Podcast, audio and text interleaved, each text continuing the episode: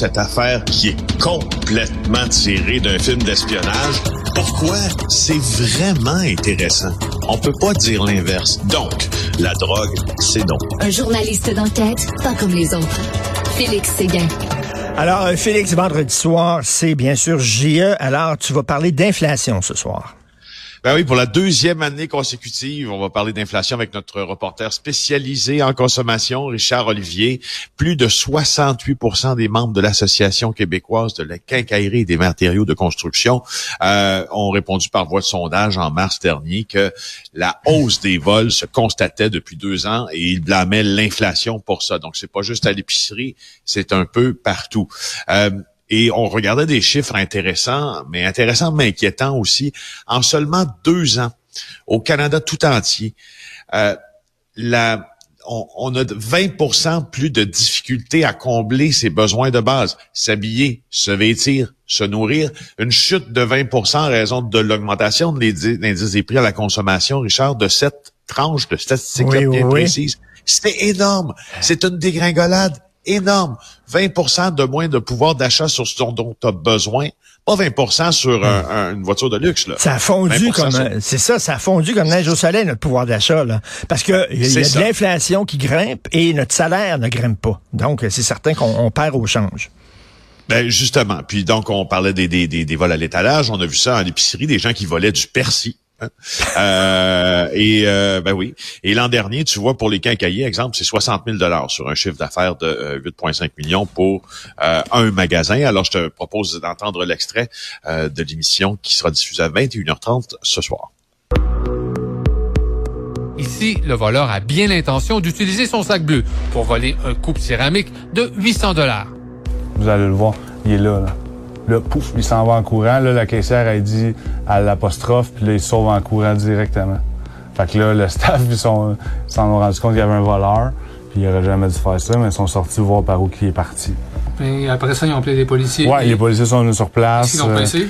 Euh, non, ça prend vraiment des preuves béton. Il faut vraiment qu'on le voit en train de prendre l'item, qu'on le voit en train de sortir avec sans payer, puis qu'on le retrouve avec ce même item-là. C'est beaucoup de choses. En... Puis, tu sais, bien souvent, cinq minutes après, il est plus dans les parages. Félix, tu me dis que quelqu'un vole du persil. Il me semble s'il y a quelque chose dont tu peux te passer facilement, c'est bien le persil. On s'entend que c'est pas c'est pas un élément vraiment essentiel à la cuisine. non, c'est j'estime que persil, coriandre, romarin, là, euh, thym, là, on est capable de faire avec avec ça les poivres. C'est bon, bien sûr. Alors oui, ça se passe. Oui. Bon, ben écoute, euh, vol à l'étalage et on dit que, écoute, ils, sont-tu vraiment pincés, sont-tu arrêtés, ils ont-tu des casiers judiciaires, se retrouvent-tu devant les tribunaux pour un vol à l'étalage? Pas, pas beaucoup. Dans le cas dont hein. on vient de parler, là, qui, le, ce jeune homme qui a tenté de voler un coupe euh, céramique, là, pardonne-moi, mais pardonne-moi, mes compétences en construction. Je savais pas que ça existait, un coupe céramique, et je savais surtout pas que ça valait 800 pièces. En tout cas, lui, euh, euh, la police l'a retrouvé, mais elle l'a relâché parce qu'il y avait pas avait pas l'objet volé.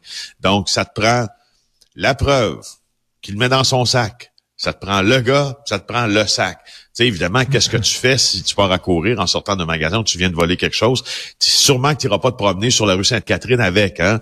Alors, il a été arrêté, il n'y avait plus l'objet l'objet volé en question. Puis on lui a dit, bon, ben, euh, goodbye, Charlie. Euh, Souviens-toi, au début de la pandémie, on a fermé tous les commerces, sauf les commerces essentiels, et les quincailleries étaient ouvertes. Et là, on voyait des fils devant les quincailleries. Et on avait appris finalement qu'une quincaillerie, c'est un commerce essentiel. Je ne savais pas que c'était si important. En tout cas, pas pour toi moi. toi et moi. Exactement. Mais donc, il y a des gens qui volent à l'inquiétarie. On le sait aussi hein, qu'il y a des gens qui volent la viande. Hein. De plus en plus de vols à l'étalage de viande, entre autres. un peu euh, à l'épicerie, euh, en tout cas une des épiceries où je vais, parce que tonton Filou est un maniaque d'épicerie. Oh, je me sens bien, c'est dans une épicerie. C'est comme un spa, dans mon cas. Euh, et euh, il y, a, y, a, des certains morceaux de viande, tu sais les fameux steaks, là, tomahawk là, dans ben la côte, ou qui sont sont qui, pas, pas, c'est pour dire lestés, mais qui sont micro, pas micro-pucés, mais l'emballage est micro-pucé, là, pour euh, que ça sonne si tu sors avec euh, de l'épicerie. Ben, c'est sûr, ça, ça vaut quoi, un steak tomahawk? En tout cas, euh, au restaurant, c'est cher. Au, restaurant, c'est cher, mais c'est quoi, 70 dollars? Ben oui, quelque chose comme ça.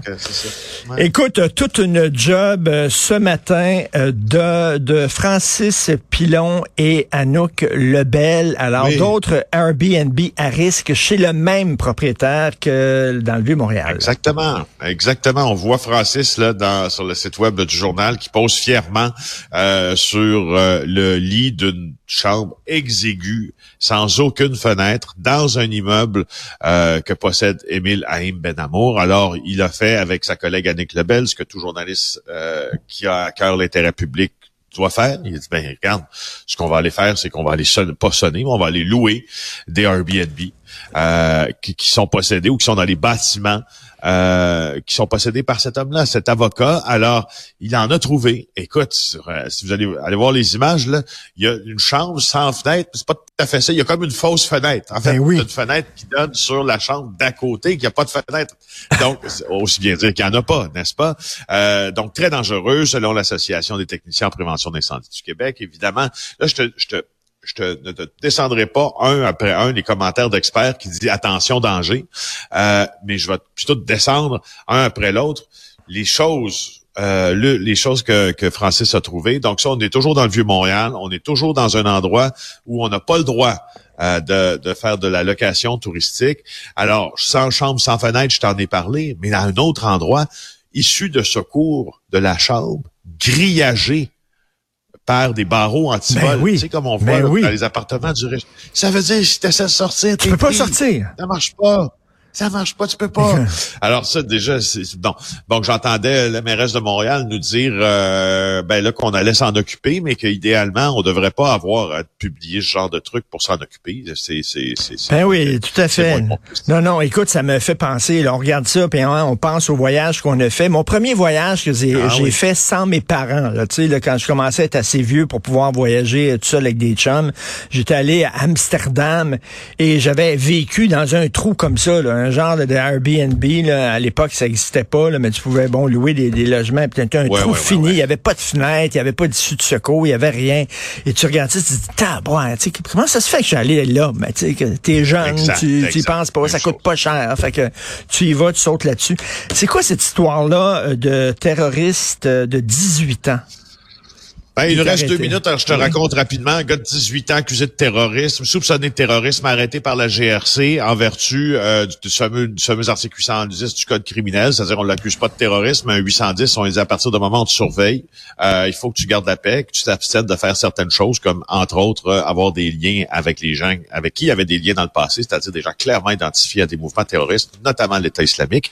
je t'en parle juste, puis je vais t'en reparler la semaine prochaine parce que ce que ça nous dit, puis attention, il y a encore au moins 16 000 combattants de l'État islamique au Levant là, qui sont en liberté, d'autres en prison. Ce que ça nous dit, c'est que l'État islamique et la menace du nouveau califat qui vient avec, c'est pas tout à fait terminé. On a juste mis ça en veilleuse. Ah, Faisons attention quand ben, on Tout à fait, assez inquiétant. Donc, on regarde JE ce soir sur l'inflation. Bon week-end bien mérité, Félix. Merci.